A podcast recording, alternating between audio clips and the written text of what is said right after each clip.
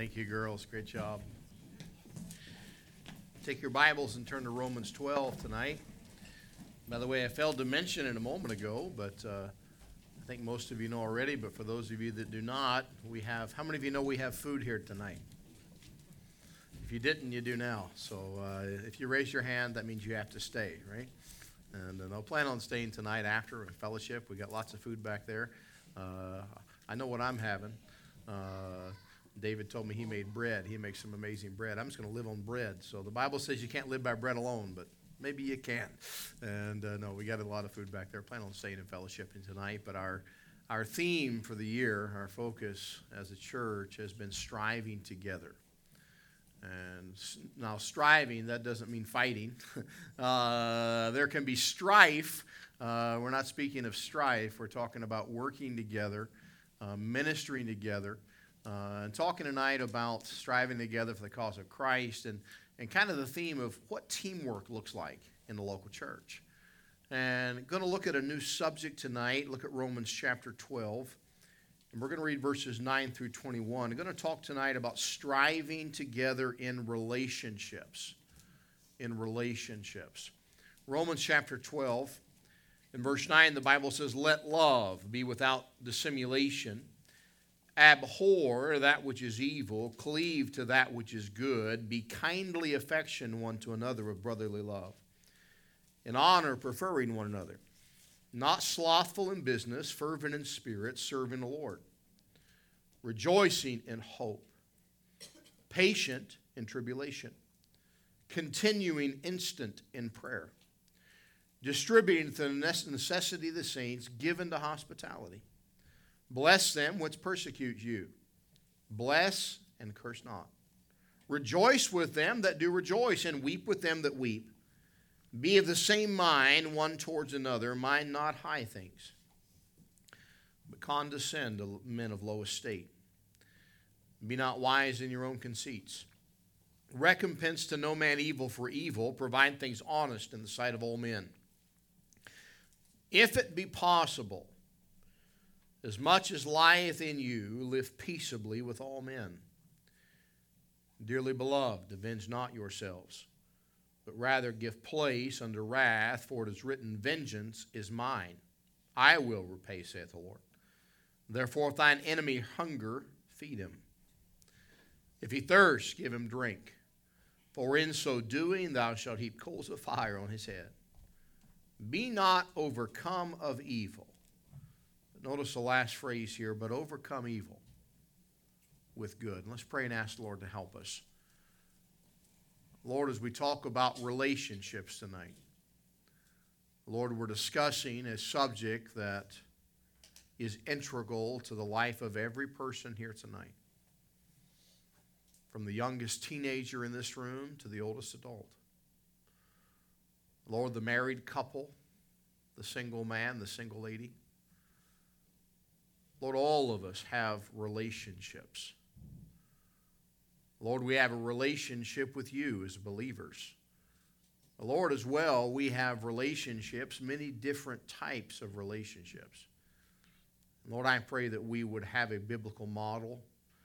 Lord, as we look at this passage here in the book of Romans, Lord, I pray that we would follow your pattern. Lord, help us tonight as we look at some information, some truth in Scripture.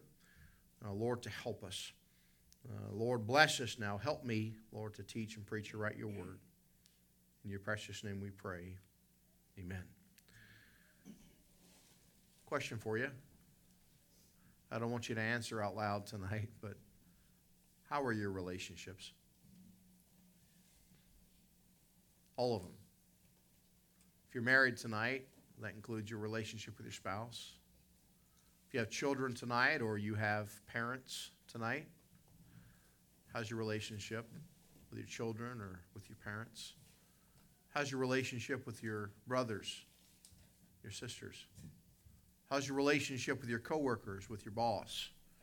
How's your relationship, your community? About your extended family? How about your relationship with your brothers and sisters in the local church? Our life is made up of the building blocks of relationships.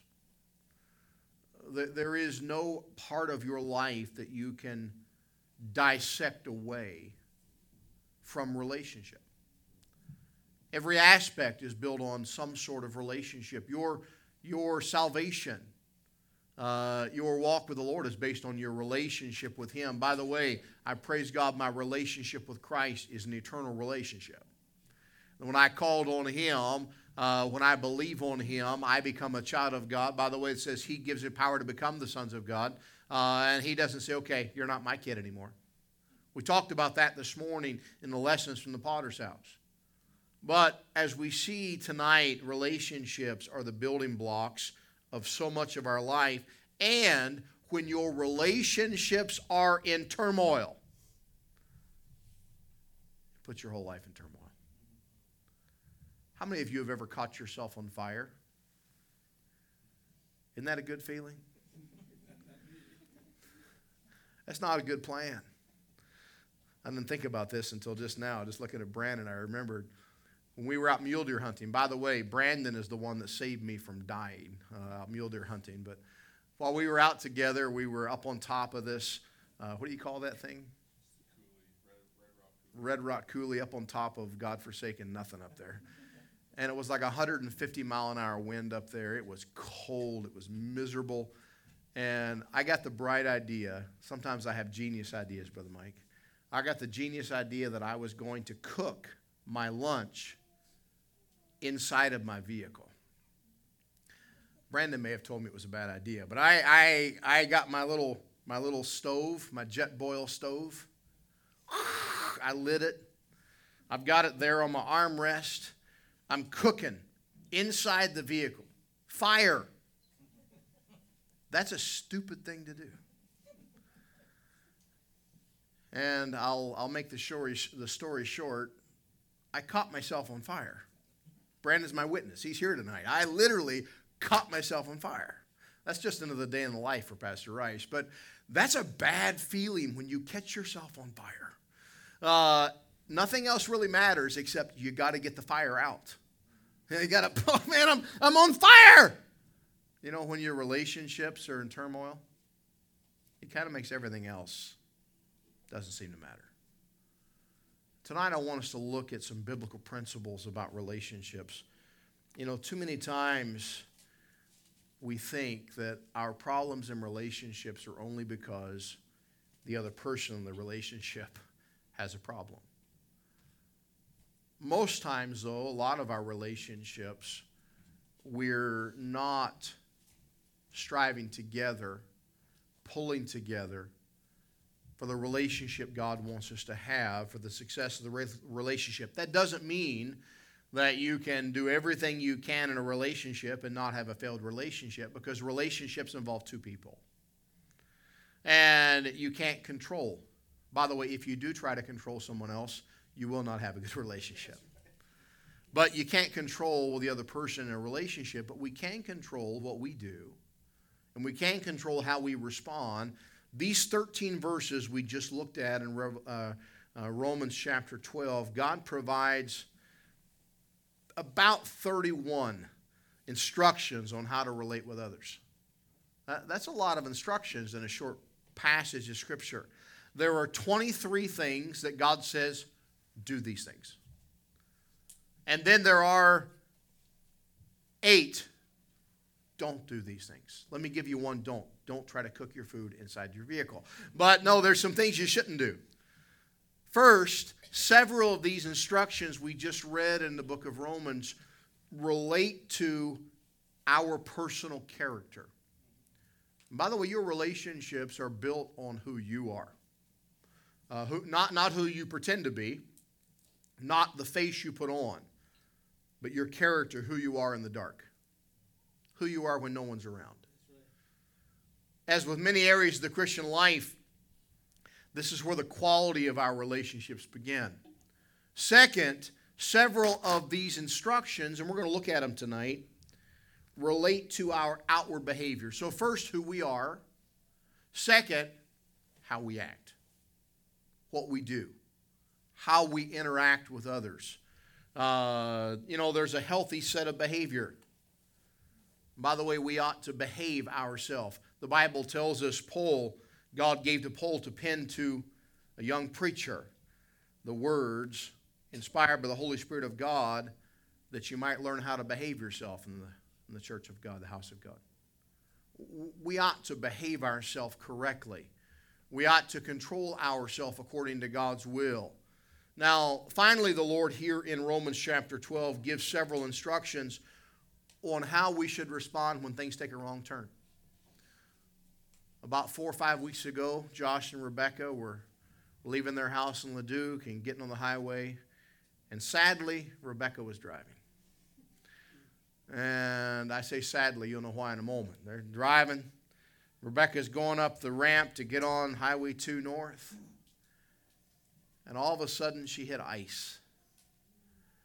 And Josh will Josh told me this is what she did. Rebecca admitted it. You know what Rebecca did? You know when you you're not supposed to turn out of it out of when you slide on ice, but instead of that, uh, Ahmad, Rebecca just went. I think she started singing "Jesus Take the Wheel." I don't know, but she put her hands in the air. She just let go of the steering wheel. How many times did you turn? Four times. And by a miracle of God, they hit nobody. Uh, they didn't kill anybody. And uh, Josh quickly jumped out, threw Rebecca out of the truck, got in the driver's seat, and left her on the side of the highway. But she didn't really respond well. And I can pick on her tonight because she's heading south. She's not here. But she didn't respond well to that situation. By the way, a lot of times we don't respond well. You know why? Because we're not prepared how to respond. We never learned how to respond. How many of you, when you came here from the Philippines, a lot of you from the Philippines, or Brother Kartik from India, there's no snow in India, is there? You never had to drive in, I mean, imagine this southern India, there's no snow. Brother Kartik never had to drive on ice before. First time he drove on ice, he was like, What do I do? How do I respond to this? God gives us some ways to respond in the difficulties of life and the difficulties of relationships here in this text. And by the way, one of the biggest problems in relationships, somebody does you wrong. How do you deal with that? What do you do about it? Look in verse 9. Let love be without dissimulation, abhor that which is evil, cleave to that which is good. We're, we're going to start with verse 9 and kind of move our way, and I'm going to try to hurry. I've got a lot of material I want to give you uh, tonight uh, how we might strive together with those around us in the relationships that God wants us to have. Relationship with your husband, your wife, relationship with your children, with your parents, with your fellow brothers and sisters in Christ in the local church. How, how do we do that? We have God's counsel and relationship basically in three categories here in Scripture. Number one, this is where we're going to start, possessing the right character. We see that in verses 9 through 12. So if I'm going to have the right relationship, if Milton and I, if, we're going to have a relationship as brothers in Christ, here's what I want to do get yourself right, you reprobate. It's all your problem. It's all your problem. That's the way we want to act. When we say the problem in our relationship is right there. When in reality, we need to look in a mirror and realize the very first thing we need to do in a relationship is make sure that we're right. We need to make sure that our character is right. The first passage we see there, we, we see that before we engage with others, before we try to deal and help with others, how's your character? I mean, look in the mirror. Bible speaks about that one that wants to pluck that little speck out of somebody's eye, and the whole time they've got a tree growing out of their head. The Bible tells us here in verses 9 and 10 about love. Let love be without dissimulation. Abhor that which is evil. Cleave to that which is good. Verse 10 Be kindly affection one to another, with brotherly love and honor, preferring one another. We should, number one, possess sincerity we should possess sincerity. That, that's what right character looks like. You know, sincerity is a hard thing to find. I, I had the privilege yesterday of drafting a letter recommending Brother Dan and Miss Sherry Crumball. Uh, church, First Baptist Church of Hammond is considering supporting them. And I had the privilege of writing a letter and recommending Brother Dan. And in that letter, I thought as I was writing it how, how privileged I was to be able to recommend someone that was sincere, legitimate, someone that was real. Are we real? Are we sincere? Are we playing a game? We see this matter of sincerity. In verse 9, it relates to the issue of love. God's love is to be reproduced in us, in you. Now, here's what we say well, I, I can't love like God loved. No, but God wants to produce love through you, love that doesn't make sense to us. God wants us to be genuine, sincere. Verse 10 here suggests be kindly affectioned one to another with brotherly love, in honor, preferring another. Our love is to be sincere, it's to be kindly affectioned. Let me give you a quote from Warren Wiersbe Love is a circulatory system of the spiritual body, which enables all the members to function in a healthy and harmonious way If you have heart problems, it affects your whole body, it affects everything. And if we have a spiritual heart problem, it affects all our relationships.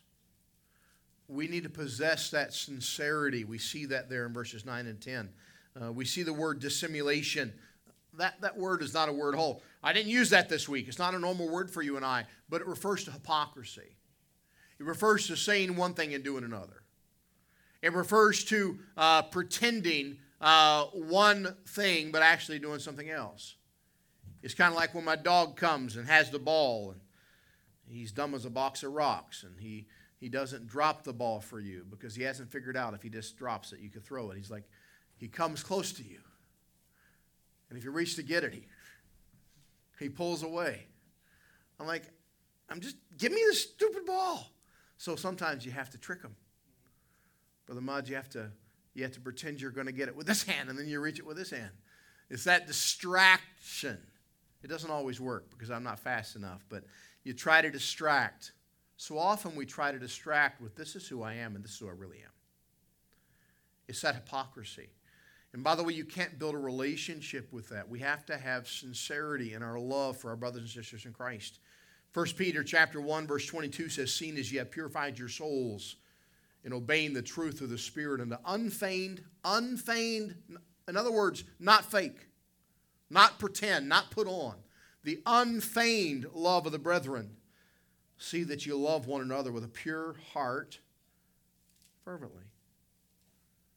Christian, I don't want you to raise your hand, but I, I want you to think tonight. Do you have real love? I mean, I mean, not put on love. Real love for your brothers and sisters in Christ? Do you have real love for your spouse? Sadly, we have to ask in our world today do we have real love for our children? We live in a world today where people that create children want to get rid of them. Why? Because we live in a perverse culture where we've turned away from real love, pure love. Praise God for godly love. Praise God for sincere uh, love. We, we need that. We desperately need that. 1 John 3:18 My little children let us not love in word neither in tongue but in deed.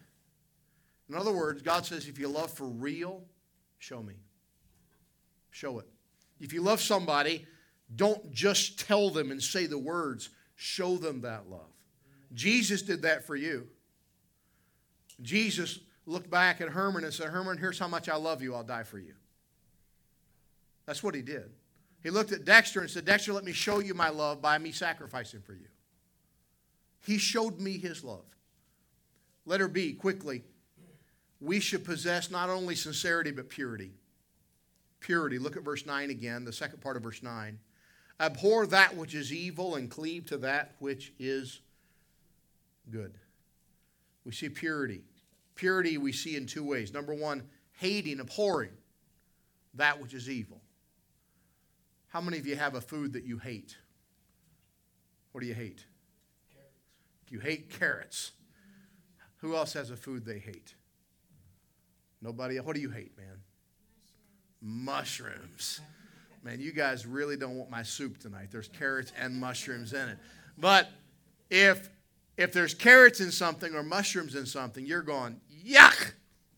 I don't want to eat that. Get that away from me. I hate that. Hate's a strong word. Abhor, hate. God says we ought to abhor, hate, despise that which is evil. And then it says to stick to or cleave to that which is good. Purity is twofold. It's not just getting away from evil. You know what the problem is if all I do is get away from evil? I end up back at evil again. But rather, I need to abhor evil and at the same time grab a hold of that which is holy, that which is pure. I need to hang on to that. I remember Brother Pete and I, remember that stupid thing in the playground that you spin around and around over the old. How many of you remember the, the playground at the old building? When they first redid it, Brother Pete and I got on that thing that spins around. I don't know what you call that thing. It's called the tool of the devil. And we got on that thing, and you, you uh, I don't know how it works. And, and I don't know, it's, it's, it's evil, it's of the devil. And as you pull in, that was when you pull in, it goes faster. We got on that thing and got it going fast, and we pulled in. I thought I was going to die. Now, Pete was laughing. I was crying. And I remember hanging on, like, please, dear Lord, don't let me let go because I will die. And this is all while I'm doing Mach 3, around and around and around. I did not want to let go of that post because I knew if I did, I was going to go flying.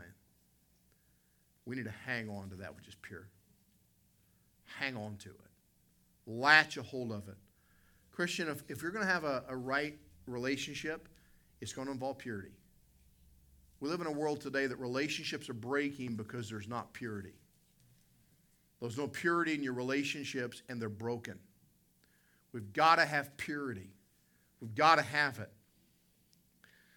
By the way, there are some poisons in this world that don't look like poison, they look like good water. Brother Darren was telling me about a, his exact wording was that he was a genius.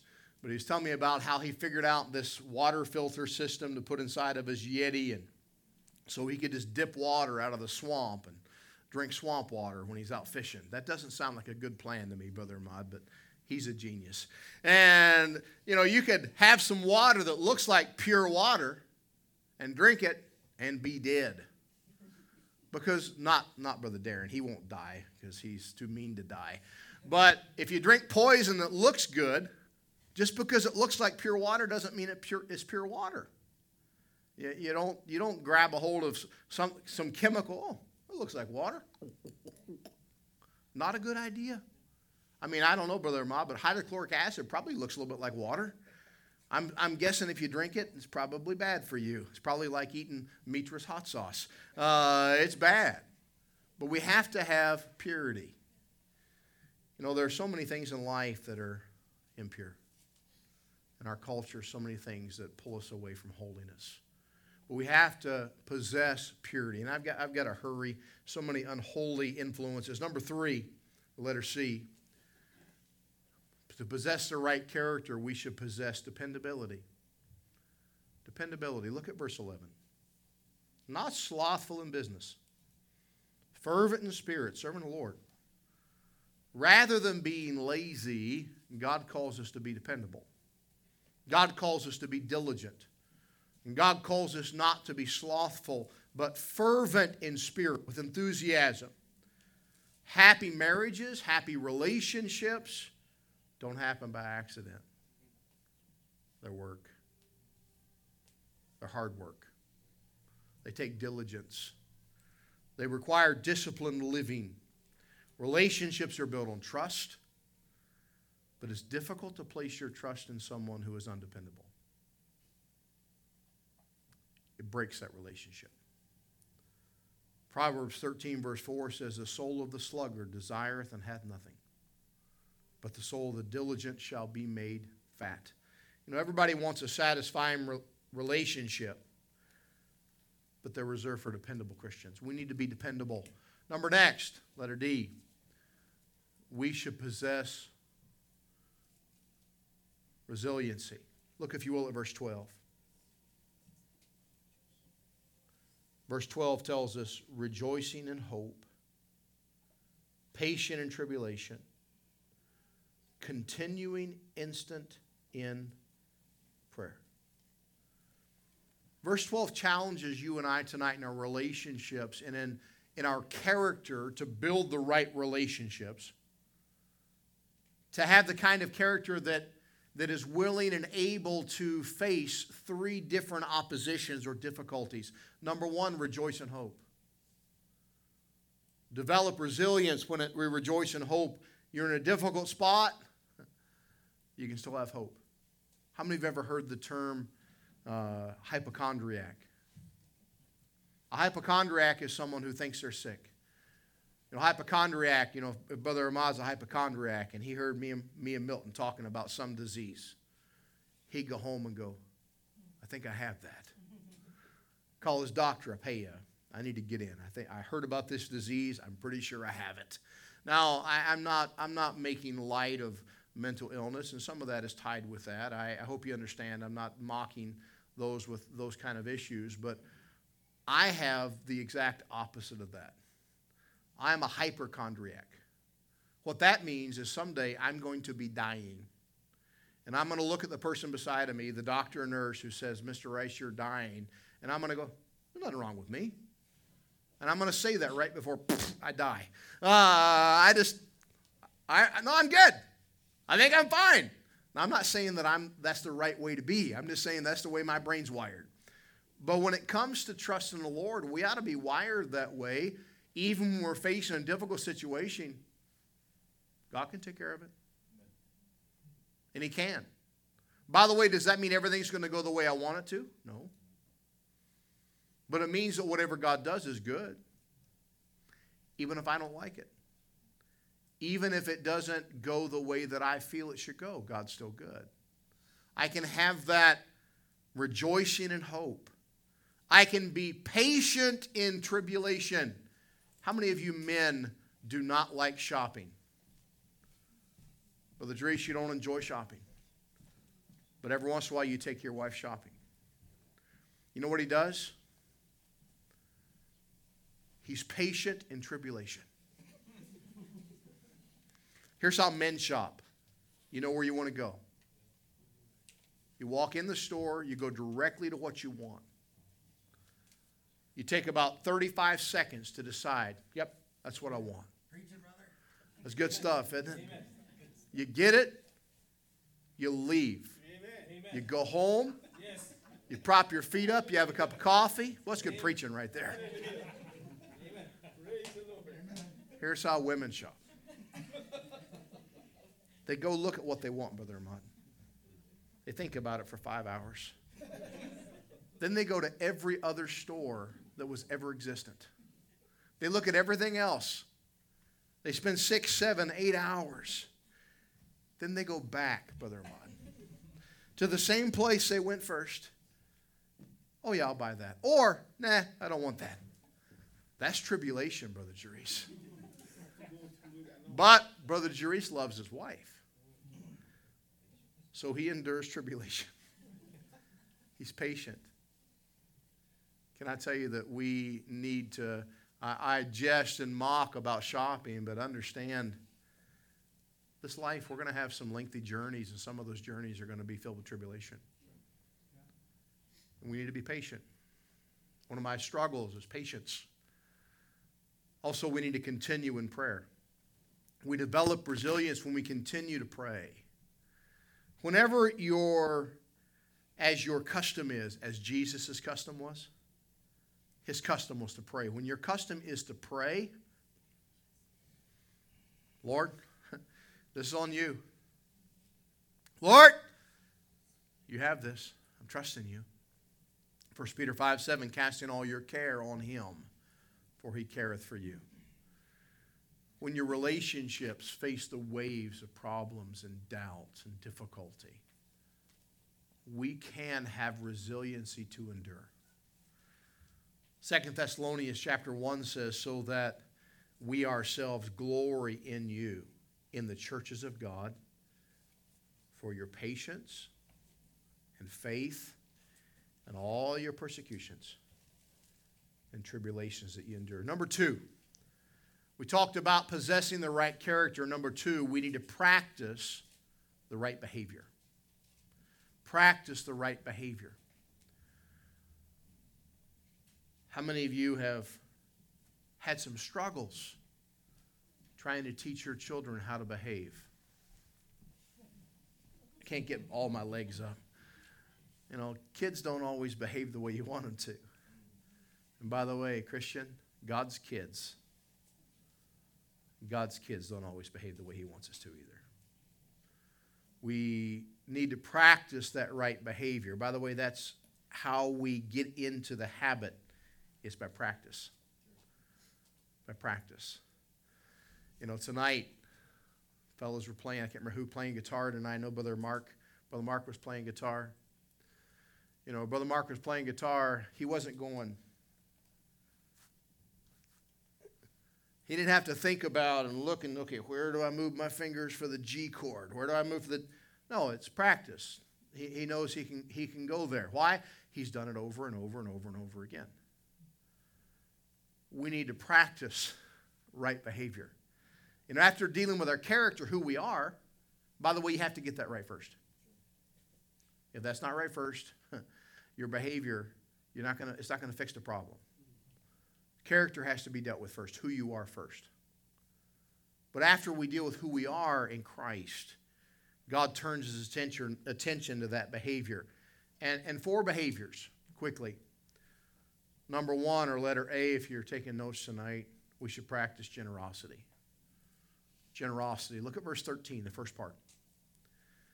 Distributing to the necessity of the saints. Verse 13 here challenges us to see needs. To see needs. You know what we practice? We practice seeing wants. I want that. I want this. Today, when we came home from church, we had had some lunch in the crock pot and before I ate, I, I decided we needed to make something for lunch for supper tonight. And so when we got home, I started doing a, a dumpster dive. I mean, a refrigerator dive. And I'm like, what do I have? Eh, throw some of this and some of this. And I was tossing stuff together. And as I was cooking it, my wife tasted it.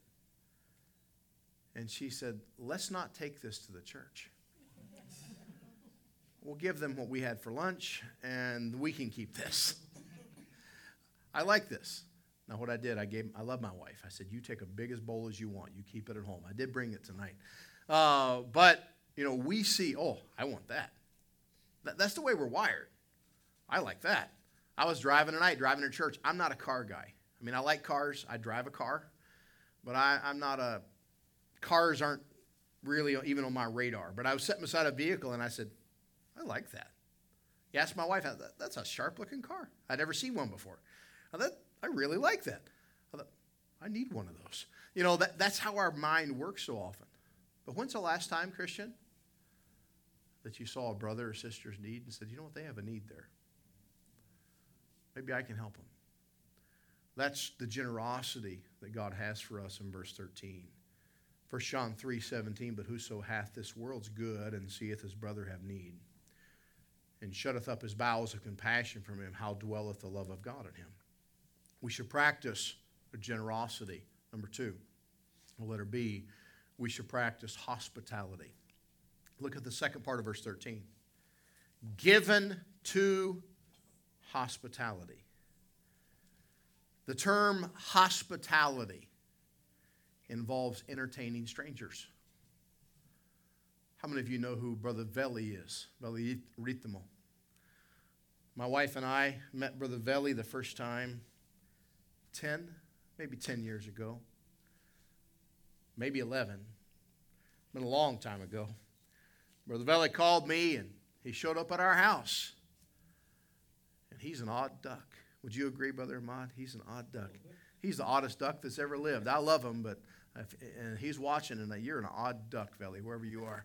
Uh, he's an unusual fella. We brought him in the house, and my wife is like, Who's this guy? She didn't know how to take him. And it became a joke. Like, Veli wouldn't call and say, Hey, I'm stopping by. We'd be in bed six in the morning. Some random day, I'd hear, There's Veli standing at the door. Come on in. We joke about it. You know, you say when your, your nose itches, an old wives' tale is somebody somebody's coming. You ever heard that before? Somebody's coming to the house. We, if we say that, my wife always says it's probably Veli. Uh, now, how do we, how do we treat those who come into our lives out of schedule? We all need to work on that. This matter of entertaining, being hospitable, by the way, Veli, if you're, if you're watching tonight, you need to come knock on my door tomorrow morning. I'd like to see him. He's in Finland right now. But we're to use hospitality one another without grudging, the Bible says. Number three, or letter C tonight. Not only should we practice hospitality, we should practice empathy. Look at verse 15. Boy, this is needed. In, in relationships, if you get nothing else tonight, Look at verse 15, underline it, focus on this tonight. Rejoice with them that do rejoice, and weep with them that weep. A dictionary definition of empathy is the ability to understand and share the feelings of another. The behavior is outlined here in verse 15. We're instructed to rejoice with those that rejoice. But you know what we do? It's crazy. If Josh rejoices, I get mad. Why is he rejoicing? Why is he so happy? That makes me feel bad he's so happy. God says we ought to rejoice when someone, when someone weeps, we're to weep with them. Let me help you with something in a relationship aspect, and this is not the message, but when someone is going through a, a, a deep trial, maybe the valley of the shadow of death, maybe they've lost a loved one. Can I tell you the best thing you can do? How many times have you said, I just don't know what to do? How do I help this person? They, they've lost a loved one. What do I do? Just be there with them. Just go there. Just weep with them. Just be present. God wants us in our relationships, He wants us to learn to be empathetic. You know, sometimes we're not excited about something somebody else is excited about. That happens a lot in a relationship. But the better we can be empathetic to that person in the relationship, the better the relationship is going to be. Weep with them that weep, rejoice with them that rejoice. You know, when we operate in the flesh, we tend to look at everything in life through the lens of how does this affect me? You know, if someone's rejoicing, is there something good in it for me? If not, I don't care about them. I mean, if there's something good that's going to come to me, I want to rejoice with them. But we need to learn to have empathy in our relationships, to truly care about others. Empathy, by the way, is often the key to unlock a a husband's or husband or wife's understanding of the spouse. Unlocks a parent's understanding of their children in every relationship. 1 Peter chapter 3 and verse 8, finally, be all of one mind, having compassion one of another. Love as brethren, be pitiful, be courteous. Letter D tonight, the fourth thing that we should do to practice the right behavior is we should practice humility. Humility.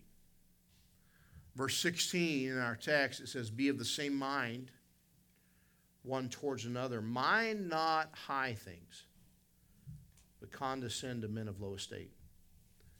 Be not wise in your own conceits. instead of being impressed with yourself, instead of being impressed with your own intelligence or expertise, be wise, not in your own conceits. We need to take the path to humility, that path of not thinking that we are more significant than someone else. When we lift ourselves up in a relationship and we look down at someone else, can I tell you there's that relationship's destined for problems. It's not going to be a good relationship. We need to realize in our relationships, we need to practice humility in every relationship of life. You know, Jesus served as our example. By the way, He's the King of kings and Lord of lords, the King of glory. He's worthy of our worship, worthy of our praise. He's the one that the, the elders will fall down and say, Worthy, worthy is the Lamb. And yet the Bible tells us in Philippians 2, in verse number 7, the same one that's worthy, but made himself of no reputation, and took upon him the form of a servant, and was made in the likeness of men. God, eternal deity, wrapped himself in flesh and humbled himself. He wrapped a towel around his waist and washed the feet of the disciples not long before he would go to the cross. Humility. You know, oftentimes God has to knock us down a few pegs. We get puffed up. We think we're something we're not. I embarrass Hannah tonight. Years ago, the girls had a bunk bed. And Hannah was not allowed to climb up the ladder of the bunk bed because she was just a little four, three, four years old. And she wasn't allowed to climb the ladder because we didn't want her to fall. Well, they were up on the bed. Rebecca and Elizabeth, were you in there at the time? And Hannah comes up the ladder and said something like, What'd she say? Yeah, hi guys. Like, you look at me. And then she fell. That's why she's brain damaged today. Uh, look what I did. and you know what my loving wife and my loving daughters did? They laughed at her. Here, 15 years later, they're still laughing at her. Uh, she, oh, look at me. A lot of times, Christians, I, I feel like that. I feel like I'm looking at God like, hey, God, look at me, how good. And I fall because the Lord is humbling us. We need to practice that humility that Jesus gave us an example of. Peter, God gave us an example in Peter, 1 Peter 5, verse 5. Likewise, ye younger, submit yourselves to the elder. Yea, all of you be subject one to another and be clothed to humility, for God resisteth the proud and giveth grace to the humble. Humble yourselves, but therefore under the mighty hand of God, the Bible says, that he may exalt you in due time. Let me give you a quick illustration, a few more points I want to give you yet tonight. Appetite. Hope you have an appetite. We're going to eat in a few minutes. But appetite says, be sensuous. Enjoy yourself. Appetite says, man, I'm going to fill my plate up in a few minutes. Education says be resourceful, expand yourself. By the way, if you get too much appetite, you also will expand yourself. Uh, materialism, materialism says be satisfied. Please yourself. If it feels good, do it. That's materialism. Psychology says be confident. Fulfill yourself. Speak your truth. What a stupid phrase. I can speak truth, but there's only one. Psychology tells us be confident, fulfill yourself. Pride says be superior, promote yourself. Humanism, by the way, that's the religion of our world. I've had people ask me when I go to the States, uh, Brother Rice, what's the, the major religion in Edmonton? Every time I say humanism. Oh, no, no, Pastor, that's not the major religion. Oh, yes, it is. Oh, because they don't build buildings that say this is the humanist center. But in reality, humanism is the major religion of our culture and our society. Humanism says be capable, believe in yourself. Humanism says you can do anything you want to do. Oh, Pastor, that sounds good. Yeah, because you've been repeated that your whole life. The Bible says, I can do all things through Christ. Humanism says, you can do all things. You. It's about you. But God says, and by the way, God's the only one that matters. God says, be wise. Humble yourself. And if we witness firsthand the damage of pride in a relationship, only by pride cometh what? Contention. Contention. Number three, we talked about practicing the right behaviors, and the last thing we see here in this text, number three, providing the right response. Providing the right response. We see this in verse 14 and verses 17 to verse 21. It's been said that success in our life has 10% to do with what happens to us and 90% to do with how we respond to what happens to us. And by the way, that would include success in your relationships. How do we respond correctly in the relationships of life? You know, as, as sure as tomorrow morning the sun's going to rise, as sure as Pastor Rice is going to drink espresso, as sure as Yeti is going to slobber on me as I walk out the door, as sure as everything is going to happen you're used to in your life, the people that you love and the people that love you will disappoint you. That's, that's just truth. The people you love the most will disappoint you. And by the way, you'll disappoint them. That's, that's just going to happen. Someone's going to fail you. So, oh yeah, Pastor, they've people have failed me before, and it'll happen again. That, that's guaranteed. How do I deal with it? What, what do I do with that? How do I take that failure or that hurt? What do I do with it? Just a couple of thoughts quickly. Number one, or letter A, we should provide vulnerability. I know this is counterintuitive. I know this doesn't make sense as far as world philosophy, but I want you to look with me in a couple of verses. Look at verse 14. Bless them which persecute you. 17. Recompense no man evil for evil. Verse 19. Dearly beloved, avenge not yourselves, but rather give place to wrath, for it is written, Vengeance is mine. Verse 20. Therefore, if thine enemy hunger, feed him.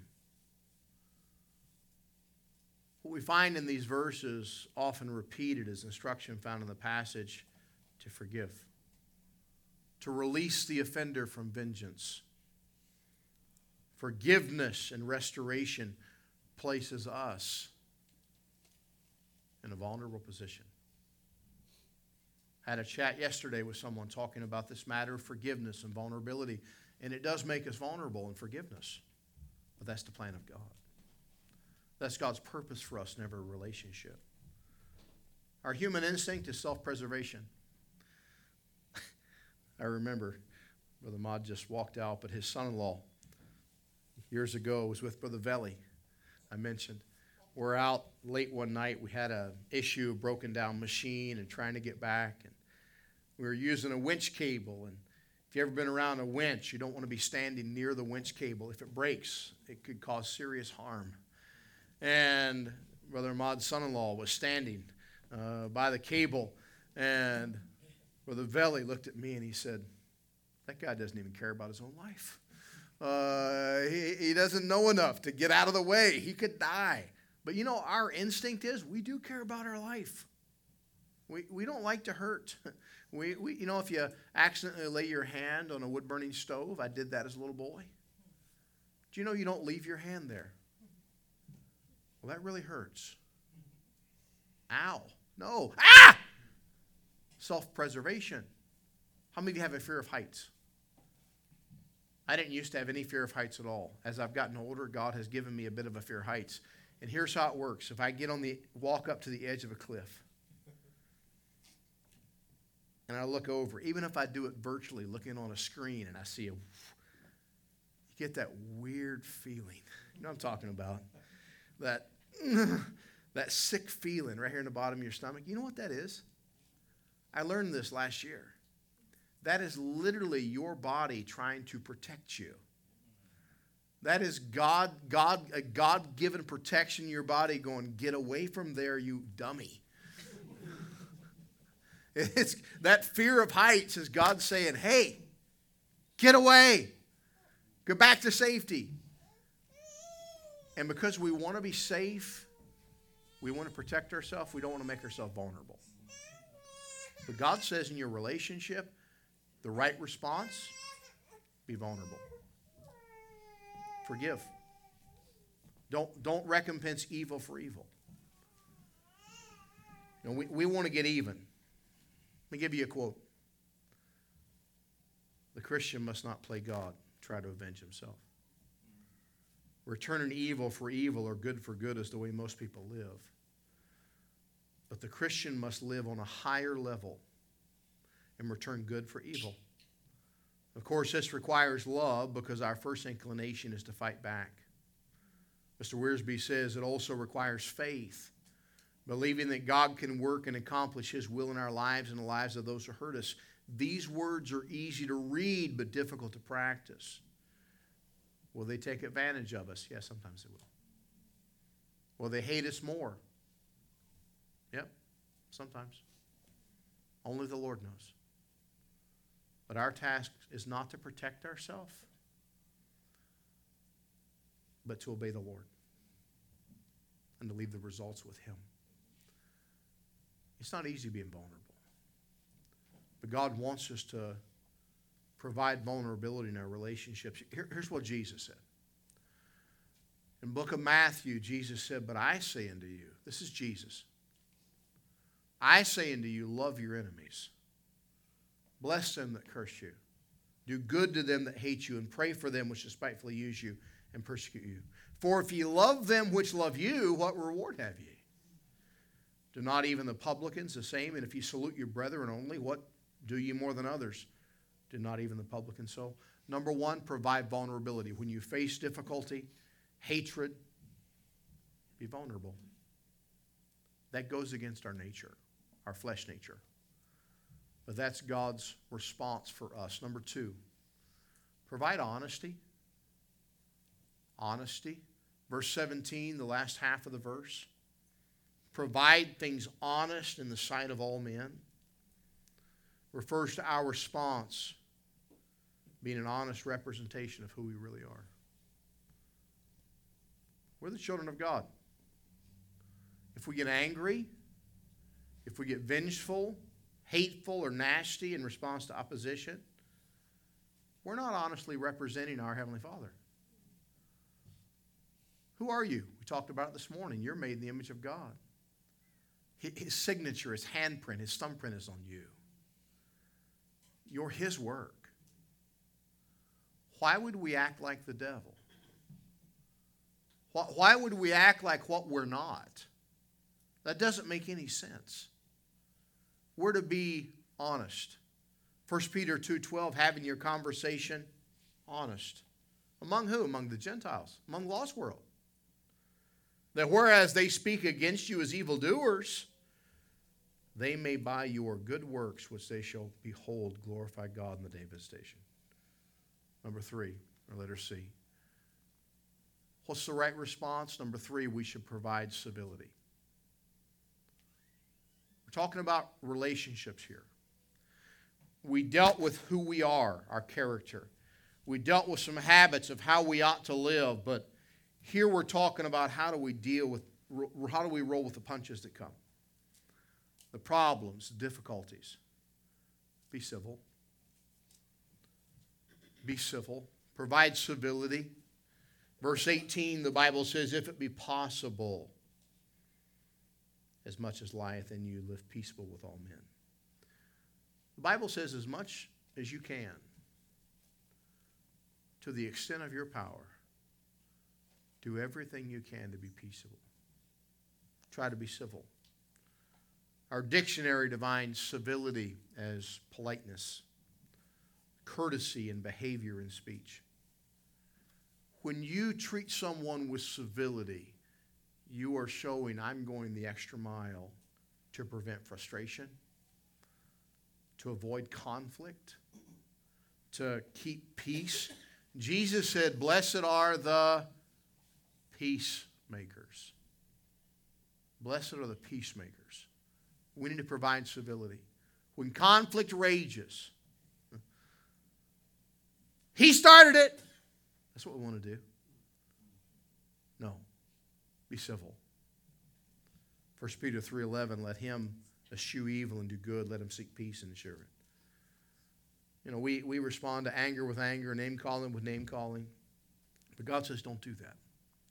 I got to hurry. I want to give you a couple more points. Number four, we need to provide serenity. Serenity in verse 21. Be not overcome of evil, but overcome evil with good. Serenity. Dictionary definition is the state of being calm, peaceful, untroubled. Don't let someone else's behavior rattle your cage. Don't let someone else get you off, get you out of sorts. Allow God to pr- produce the fruit of the Spirit in your life. That calm, that serenity. Galatians 5:22 the fruit of the spirit is love, joy, peace, long suffering. That's what God does in us. Say, Pastor, have you, have you mastered that? Well, I sure haven't. I sure wish I could. We all need to have that serenity. Resist the temptation. Here's what we want to do somebody does wrong, I want to call it Brother Dries. You know what that idiot did? By the way, an idiot is anybody who does something that we would do, but they do it to us. Uh, so when you're driving down the road, the person that cut you off, idiot. Now, when we cut someone else, oh, sorry, I didn't mean to do that. Uh, we use that word, we bounce back and forth. I would tell the story, but I'm not going to tell it. Uh, we, so often, so often, we want to talk to somebody else about other people. And what do we do? We get the flames bigger and we make it worse when rather we need serenity. We need calm. When my girls were little and they would hurt themselves, how many of you know kids hurt themselves sometimes? Now, if my wife was there, oh, she might be upset. You ask my girls, they'll tell you. I'd be like, oh, you're okay. I mean, they could, they could cut their arm completely off. It could be laying over there. And Brother Mott, you're fine. It's going to be okay. You're all right. My wife's losing her mind. It's all good. Because I know if I can get them to be calm and bring some serenity, maybe we can sew their arm on tomorrow.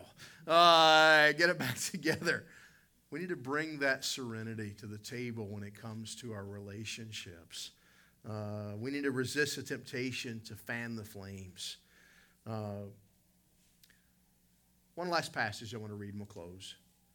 1 Peter chapter 2, if you want to turn there with me. 1 Peter chapter 2, verse 19 through 23. We need to do what Jesus did. We need to commit ourselves to the situation of the hands of the Heavenly Father. Verse 19 of 1 Peter 2 says, For this is thankworthy. If a man for conscience towards God endure grief, suffering wrongfully. For what glory is it if when he be buffeted for your faults, ye should take it patiently? But if when ye do well and suffer for it, ye take it patiently, this is acceptable with God. For even hereunto were ye called, because Christ also suffered for us, leaving us an example that ye should follow his steps, who did no sin. Neither was guile found in his mouth, who, when he was reviled, how did Jesus respond? No. That's how we want to respond. When he was reviled, reviled not again. When he suffered, he threatened not, but committed himself to him that judgeth righteously. Again, I ask the question how's your relationships? Can I tell you, if we're honest with ourselves and honest with God, we'd have to say, they're not perfect. By the way, if you think your relationships are perfect, most likely you have your eyes closed. They're not perfect. Every relationship you have in life could be better. By the way, our relationship with God could be better. We need to learn how to be who we should be. We need to learn how to do and practice the behavior God wants us to have, and we need to learn how to deal with what comes. Quick illustration, I'll close with this thought. I mentioned this morning joining the wrestling team in grade seven. I had my first match. I believe it was in Cross Lanes. Cross Lanes, I think, West Virginia. It was the Andrew Jackson Gymnasium. I remember that. I remember what all the lights looked like in that gymnasium, Carl. I saw all of them while I laid on my back. I went into my first match. I was 12 years old. I'm there in my cute little jumpsuit, Brother Mod. You should have seen me. I mean, a little, little, little onesie. I look like Popeye. And there I am. I've got, I have my Chuck Taylors. That was my wrestling shoes. I had turquoise blue high top Chuck Taylors. I was cool. And there I am. And the match starts. And within about 1.3 seconds, I was on my back. All the wind was knocked out of me. I laid there looking up at those lights in the Andrew Jackson gymnasium. I couldn't breathe. And out of my peripheral vision, I watched the referee. The match was over. I got up, I still couldn't breathe. I staggered over to the edge of the mat. Coach put his arm around me and he said, Brian, welcome to the cowboy. And the cowboy's a move where basically you step over and throw your opponent and you throw them and then you land on them and pin them. And if you throw them right, you knock the wind out of them. And so, you know what I did on Monday at wrestling practice? After wrestling practice, I stayed after and, and, and practiced with the high school kids. And I said to this boy, high school kid that I liked, man, show me how to avoid, how to conquer the cowboy, because that is never, ever going to happen to me again. Never. You know what I did that week? I drilled over and over and over and over. Man, I, a high school kid could not get me in the cowboy. Was not going to happen. I learned every way to conquer the cowboy. I went to my next match. There, my cool little onesie, my turquoise blue uh, Chuck Taylor high tops. Uh, and I'm ready. And I'm like, yeah, whenever he tries, this guy tries to put me in the cowboy, I know what to do. I don't remember what move it was, but it was a different move, Brother Mud. it wasn't quite as quick, but before the match was over, I'm examining the lights in another gymnasium. In my peripheral vision again, I see the referee's hand. I spent that whole year learning how to conquer the things that knocked me down. But I learned it a bit late. A lot of you feel a lot like I did as a grade seven student wrestling. You feel like everything's knocking you down. But I praise God tonight. We can follow this book. And if we obey Him, we can have the kind of relationships. Does that mean all your relationships are going to be perfect? No, because there's no perfect people. But you're, for your side, you can be the kind of person and strive together in a relationship as God wants you to. The solution to the relationship problem lies with us. And may we strive together in the right relationships. Let's pray together. Lord, thank you for the opportunity to learn and grow together. And Lord, tonight I pray that we would all be vulnerable with you. Lord, as we think about our relationships, Lord, I imagine, Lord, that you are working in every heart the way you're working in mine tonight. Lord, that we realize we've got some struggles, we've got some issues. There's some things about our character that need to change. Some things about the way we're behaving that need to change. Lord, some things about the way we respond that need to change. God, would you help us tonight as we pause for a moment of invitation? Lord, as we look at how we can respond to your word and what we can do, Lord, to have the kind of relationships you want us to have. Lord, I pray you'd bless us now, Lord, in this just moment of pause, this time of introspection, Lord, this opportunity for decision. Lord, I pray you'd work in our hearts. May your will be done. In your precious name we pray. Amen. Amen, Brother Colton. Let's stand and sing 485. Have thine own way, Lord. Number 485.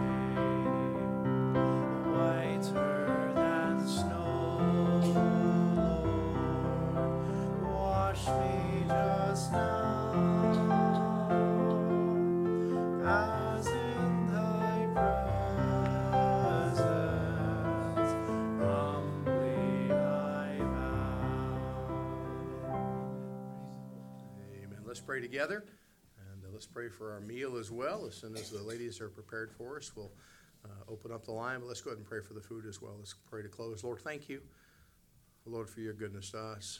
Lord, how wonderful we can have a relationship with you. Lord, we didn't have time to think about it much tonight, but Lord, what a wonder that we can have that kind of relationship. Lord, how wonderful that when we have that foundation of a relationship with you, we can have relations with others, relationships with others. Lord, help us to follow your pattern. May we strive together in our relationships. May we work and labor together. Lord, bless us now as we're dismissed. Lord, I pray you bless the food and time of fellowship. God, may you be glorified in all that's said and done. In your precious name we pray. Amen.